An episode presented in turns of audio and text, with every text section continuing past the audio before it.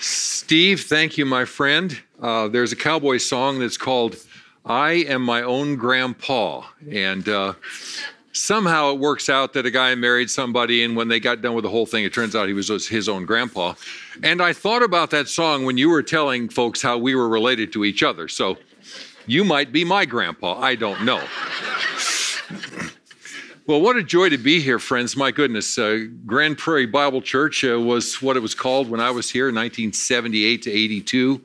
And uh, Pastor John Wex taught me the Bible for four years, uh, helped me remarkably. Uh, as Steve mentioned, when we were with Alaska Bible College, uh, Grand Prairie Bible Church supported us. And let me say, they had one third of our support a huge amount of our support, which is a massive joy to us. Point of real anxiety too, in case you know the missions chairman would decide, hey, we don't want to help this guy anymore. So uh, it was a it was a major blessing. I so appreciate being a part of it and all that you guys did for us over all of those years.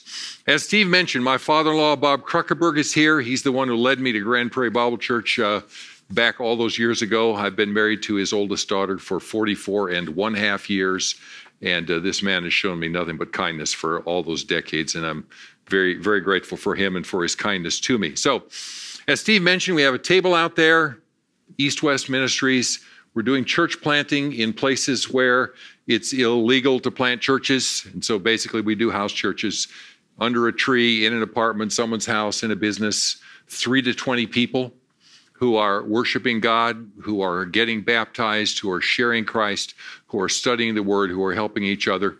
Their pastors are typically people who are farming in the daytime and sharing Christ at night. Uh, they are people who have some daytime job and just deeply dedicated to the work of Christ. And we're, we're, we're really grateful for, for these people. And literally in our ministry, we have 200 full time expat ministries, uh, missionaries, and who knows how many part time nationals working around the world, and, and these are the people who are getting it done for Christ. So we're very grateful for them. So, friends, today uh, I want to read to you and speak to you from a very familiar story. Uh, Luke read part of it earlier today in Luke. And I'm going to read the whole thing now. And uh, I appreciate all you've done to coordinate the songs, full of shepherd stuff in it, and the story. And uh, today is a, a, a, shepherd day for, for all of us. So I want to read Luke chapter 2, verses 1 to 20. Uh, obviously, the very famous uh, uh, Christmas story. And then think through it with you and, and hopefully focus on something that you may not think about every time when, when you hear this story. Here's what Luke says to us. obviously uh, inspired by the Holy Spirit. Now, in those days, a decree went out from Caesar Augustus that a census be taken of all the inhabited earth. This was the first census taken while Quirinius was governor of Syria. And everyone was on his way to register for the census, each to his own city. Joseph also went up from Galilee, from the city of Nazareth, to Judea, to the city of David, which is called Bethlehem, because he was of the house and family of David in order to register along with Mary, who was engaged to him and was with child. While they were there, the days were completed for her to give birth. And she gave birth to her firstborn son and wrapped him in cloths and laid him in a manger, because there was no room for them in the inn. In the same region, there were some shepherds staying out in the fields and keeping watch over their flock by night. And an angel of the Lord suddenly stood before them, and the glory of the Lord shone around them and they were terribly frightened. But the angel said to them, Do not be afraid, for behold, I bring you good news of great joy, which shall be for all the people. For today in the city of David there has been born for you a Savior who is Christ the Lord. This will be a sign for you. You will find the baby wrapped in cloths and lying in a manger. And suddenly there appeared with the angel a multitude of the heavenly hosts, praising God and saying, Glory to God in the highest and on earth peace among men with whom he is pleased. When the angels had gone away from them into heaven, the shepherds began saying to one another, Let us go straight to Bethlehem then, and see this thing that has happened, which the Lord has made known to us. So they came in a hurry and found their way to Mary and Joseph and the baby as he lay in the manger. When they had seen this, they made known the statement which had been told them about this child. And all who heard it wondered at these things which they were told by the shepherds. But Mary treasured all these things, pondering them in her heart. The shepherds went back, glorifying and praising God for all that they had heard and seen, just as had been told to them. Let me pray for us a moment, please, friends. Father, we bless you for your goodness. We bless you for your gift. We praise you that you have recorded this event more than 2,000 years ago and faithfully watched over the text until it got down to us these millennia later. Thank you so much that you are so committed to communicating with us. And I'm praying today, Father, that we would be people who are committed to listening to you. Uh, don't, don't let us dishonor you by hearing your word and leaving unchanged. And don't let us be people who fail to respond to what you said. So we commit our time to you. We need your guidance in it. We pray your spirit would teach us. My Father, I'm very clear I have nothing written on this paper that will help unless your spirit will help. So we entrust ourselves to you and we pray in Christ's name. Amen. In the summer of 1969, I worked as a wheat harvester. I was 16 years old. I went to southern Oklahoma, joined a wheat harvest crew, and we traveled for the next three months following the wheat as it ripened up through America until I, we got to northern Montana. It was a three month experience. It was an extremely profound experience for me. And as Steve mentioned, I wrote a book about it. The book is called Travel Required. I'm not here to sell it. I'm here to give away three copies, one here and two on the table. You're free to grab one. But I'm telling this story to say this. The people who work on a wheat harvest crew are called wheaties. And they are typically very uh, disreputable people. They're the kind of people who, when they're in town, the farmers send their daughters to grandma's house and lock their tool sheds. The Wheaties are like carnival barkers. Uh, they're not the kind of people who are really trusted. I was on a crew of eight people. Two of us were high school students, one of us was a college student, and five of us were people who were not to be trusted. They were difficult folks. Uh, they had a string of marriages, a string of children, a string of lost jobs, a string of fights, a string of trouble in their background that you cannot imagine. They were marginalized people. They were on the edges. They were on the margins. They were like carnival barkers. I told you that story to say today's passage, I want to focus on an element of this passage that deals with marginalized people. I want to talk about the whole passage, but I want to focus in the end on, on some marginalized people, some sort of carnival barkers that, that are involved here. Know, I want to begin by saying that God is a tireless lover of people on the margins. God is a tireless lover of people on the margins. Uh, we ourselves are people on the margins. We came into this world without Christ. That could not be a worse situation than possibly could be. You might be an extremely wealthy person who has season tickets to the Cowboys. You might be just that wealthy. But spiritually, you started life on the margins. We all start life on the margins, and some people are still there. We ourselves are there in some ways. Let me ask you to open up Luke 2 again. I want to talk through this briefly and then talk about some people on the margins. Caesar Augustus, who ruled from 27 years before the birth of Christ, that is 27 BC, to 14 years after the birth of Christ, calls for this census that Judy was reading about today. First census while Quirinius was governor of Syria. Most Bible scholars think it was in December of 5 BC or January of 4 BC. Jesus may not have been born on the 25th. I would not say that if there were children in here, but he may not have been born on the 25th. Sometime in 54 BC in the winter is when he was born, and that's when this event takes place. A man named Joseph, who we believe was a carpenter, lived in Galilee. The rabbis used to say, if a man would be righteous, let him live in Jerusalem.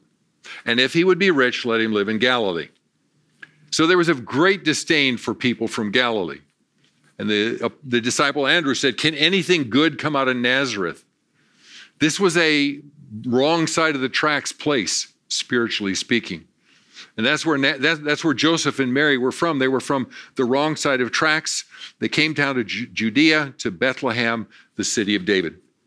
If you read 1 Samuel chapter 6, I'm sorry, chapter 16, you'll see that David was born and raised in Bethlehem. David, who became the king, the one who was promised that your son will sit on the throne forever. Born and raised in Bethlehem. Now, this town means house of bread, Bet Lechem, the house of bread. John 6, Jesus is the bread of life. And so the bread of life is born in the house of bread, and he has come to the place where God called him to be. The prophecy is fulfilled. Friends, he had the right parents, and he was born in the right town. Tell me two things that you have less control over than your parents and where you were born. You have no control. My parents are my parents, no way to change that. I was born in Valentine, Nebraska, can't undo it. It's just what's real. And the prophet said that the Messiah would come from Bethlehem. He was born in the right place. He was born to the right parents. His father Joseph is a very sterling man. If you read Matthew 1, you'll realize what a, what a, what a man of incredible integrity, remarkable person. You know, God was looking for an amazing woman to be the mother of Jesus, but he was also looking for an amazing man to be the stepfather of Jesus. It's not a job I would want. It's not a job I would sign up for. But here's this sterling man of integrity who becomes the stepfather of Jesus, and he is, he is the right lineage. He's born in the right place. And so he and Mary come down. You know the story. They're engaged, the betrothal period. She's pregnant with this child, the Son of God, and they come to where he is born. It says she gave birth to her firstborn son, wrapped him in cloths, and laid him in a manger. Now, friends, he was firstborn in the sense that he was oldest. He's also called the firstborn of creation not meaning that he was created or there was a time he didn't exist, but meaning that he is the preeminent being in creation. And Jesus is one of those very few people who drew his first breath twice. He drew it here for the first time in Bethlehem. And more than three decades later, he drew his first, first breath again in another cave in Jerusalem, eight miles north. This is the first time he was wrapped in cloths and laid in a rough place. More than three decades later, he'd be wrapped in cloths and laid in a rough place. First time this happened in Bethlehem, the second time about eight miles north, it happened in Jerusalem, a remarkably close distance between these two things. And he, he himself experienced this twice. Verse 8 There were some shepherds out in the field at night. Now, friends, this verse means it was dark, it was night. Uh, what, a, what a great observation, Dave. You're a brilliant man. But it also means, I think, that it was spiritually dark. It's been a long time since they heard from God. It's a situation in which most of the leaders in the, Jewish nation are not really pursuing God. They're pursuing self promotion. They're pursuing the 600 and some commandments that they had to try and please God. There's not a whole lot of people pursuing the heart of God at this time. And spiritually, it's a big struggle. But into this darkness comes, verse 9, the glory of the Lord and the shining of this angel that appeared. He said to the shepherds, Don't be afraid. Now, friends, these were, these were very valiant men.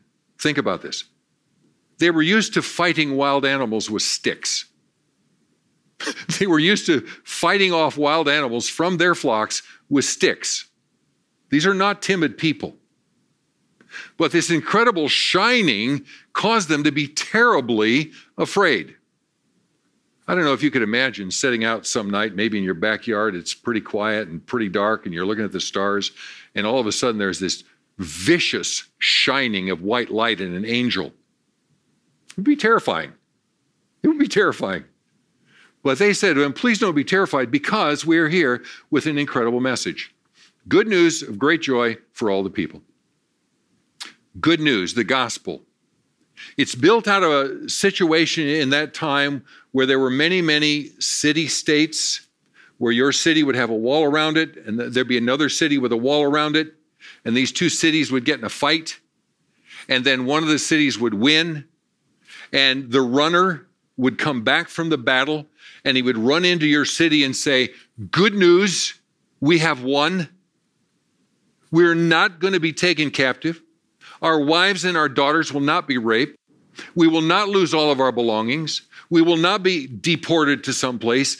Good news, we win. This is great joy. It's great joy for all of us. Well, here's the angel saying, Good news, the Savior's coming. Great joy. It's for all people.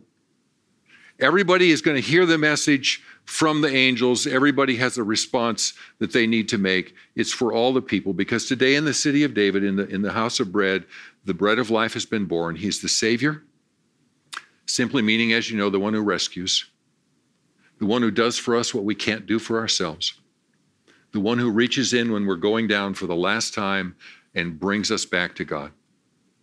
Friends, when I was five years old, I, I, jumped in the wrong end of a swimming pool.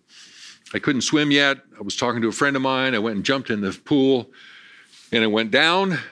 And I went down realizing I'm in great trouble. And I said to myself, I remember this very clearly when I get to the top, I'm going to scream.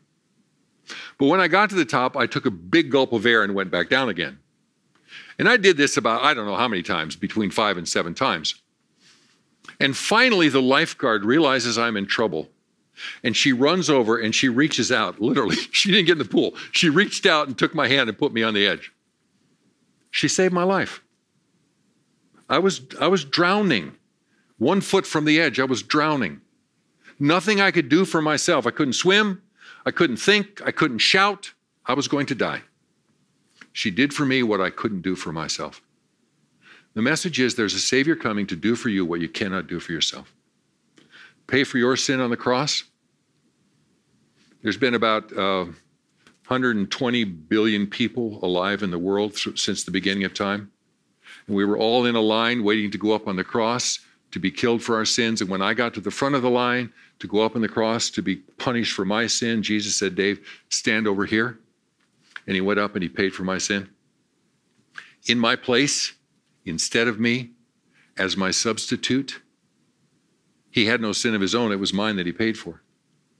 If you don't understand substitution, friends, you don't understand the Christian faith.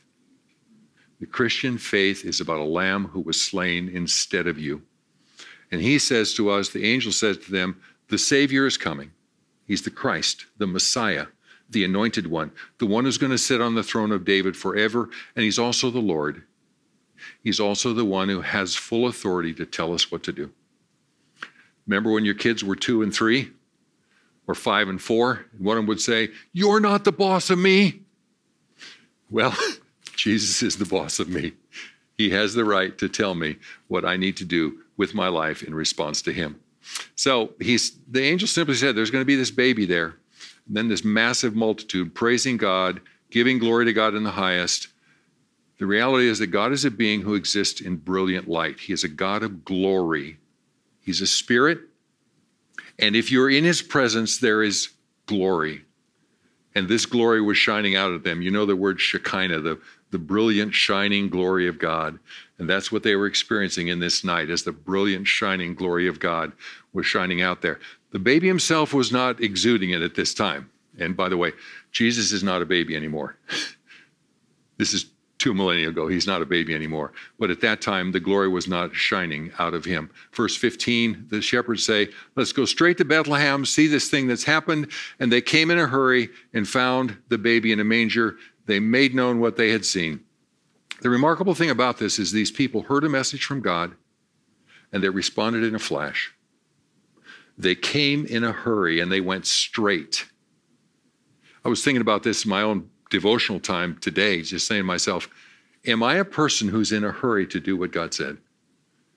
Am I going straight to what He said? Am I on a beeline for what He said? And these shepherds heard from Him and they went straight to where they were supposed to, and they went in a hurry. They were people who responded to what they heard. Verse 17, they shared what they heard, they were witnesses, and then they returned home glorifying God because everything happened just exactly like God said it would happen.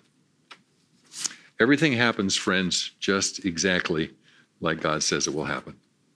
Some of it we're waiting for, some of it's not here yet, but it happens like God said it would happen. So, with that as a way of background, let me focus on one, one thing as we, as we finish this message today. this is the greatest story ever told. There's no story like it. We were all going down for the last time when Jesus showed up. Our lives were not as bad as they could be, but they were as bad off as they could be.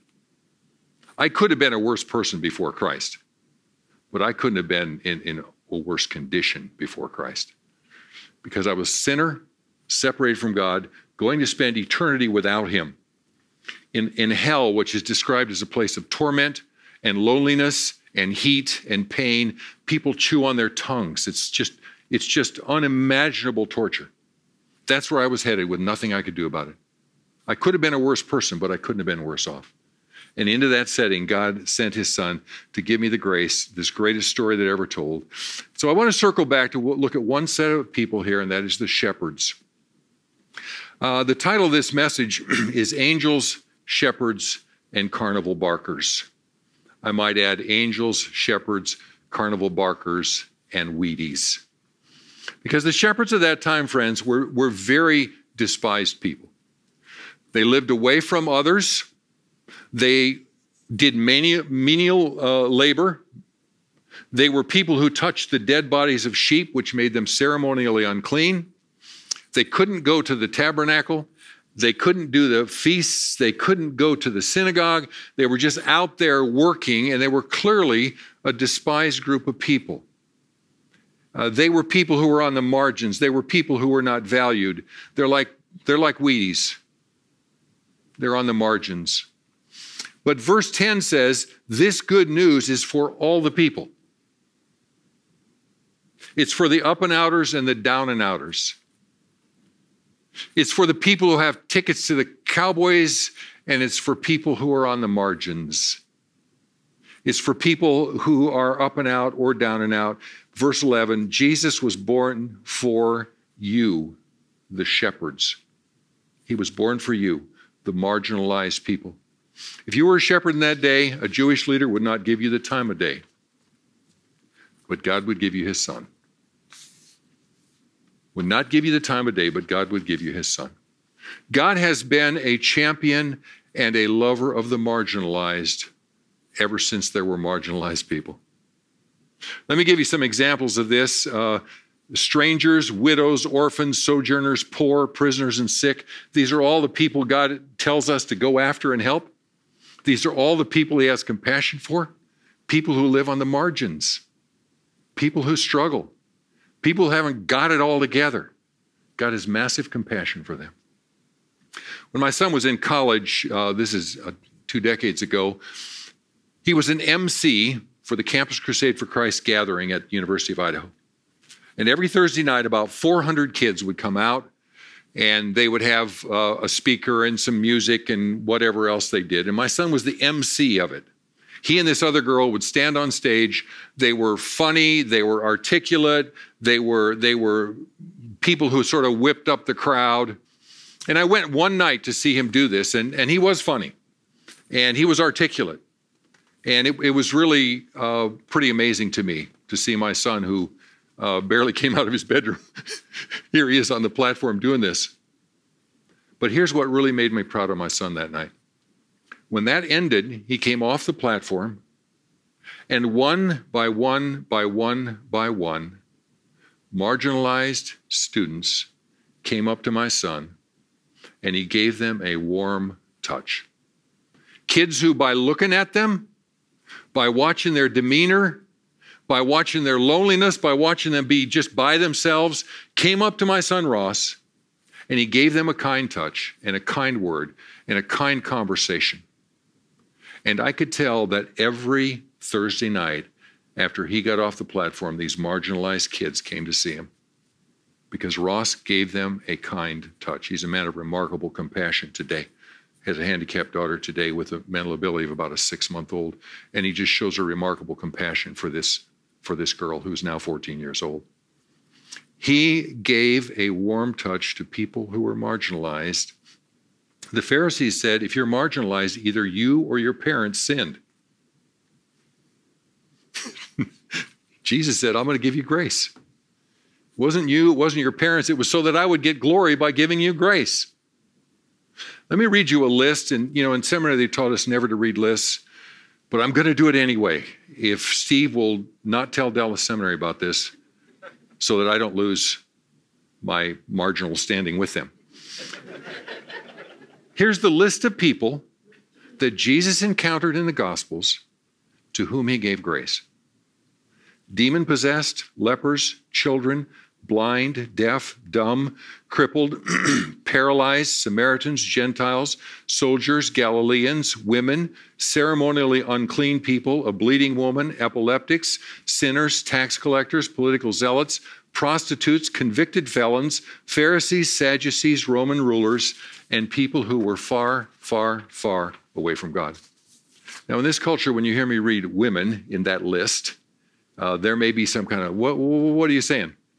Uh, in that culture, women were, were not elevated to the level of men. And uh, as you remember, John chapter 4, the disciples came and said, Why are you talking to a woman? And a Samaritan at that. A good rabbi wouldn't be doing that. Jesus was a different kind of rabbi. He was the one who had compassion for anybody he encountered.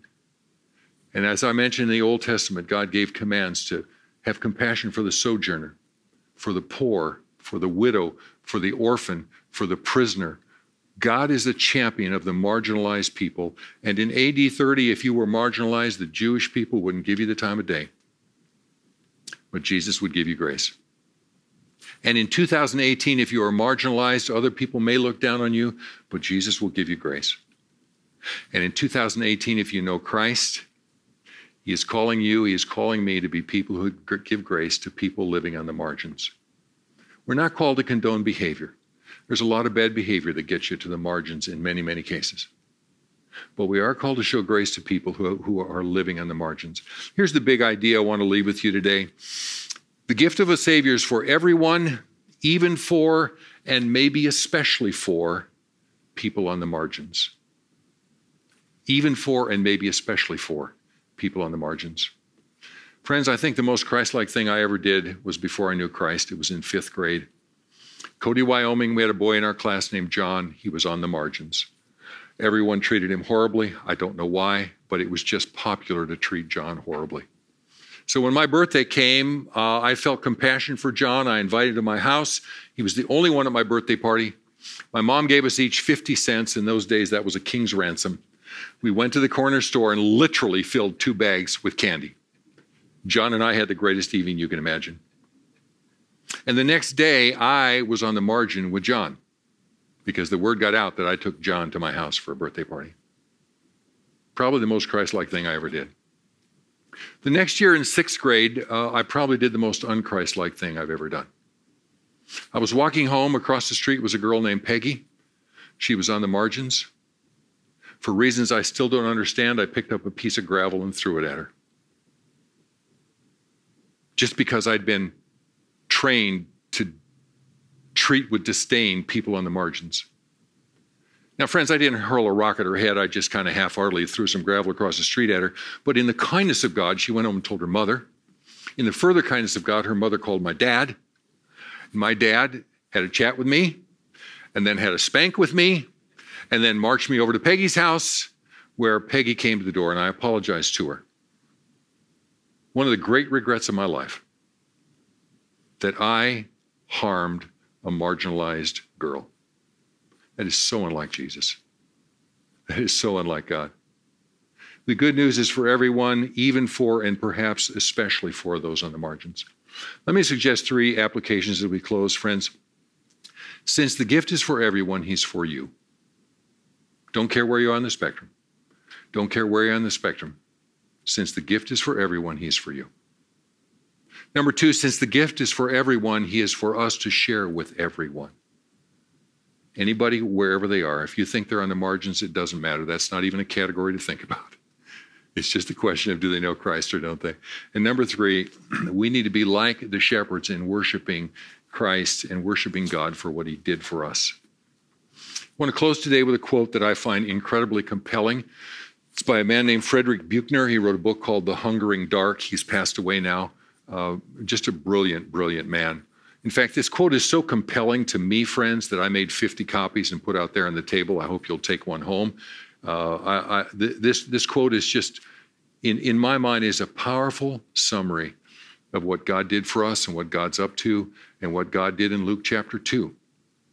Here's what he said Speaking of God's people, he said, once they have seen Jesus in a stable, they can never be sure where he will appear, or to what lengths he will go, or to what ludicrous depths of self humiliation he will descend in his wild pursuit of mankind. God is in the wild pursuit of mankind, even for, and maybe especially for, the people on the margins. Let me pray for us. Father, I bless you that Jesus came after me. Lord, it's quite clear in my mind. It's, it's even more clear to you, but it's very clear in my mind that I was going down, and my life was as bad off as it could be, that I was on the margins of the margins. It's very clear to me what you did, and I thank you. I pray for us, Father, that we'd be people who accept your gift and people who share your gift. Thank you for your wild pursuit of humankind. Thank you for your wild pursuit of us. We pray in Christ's name. Amen.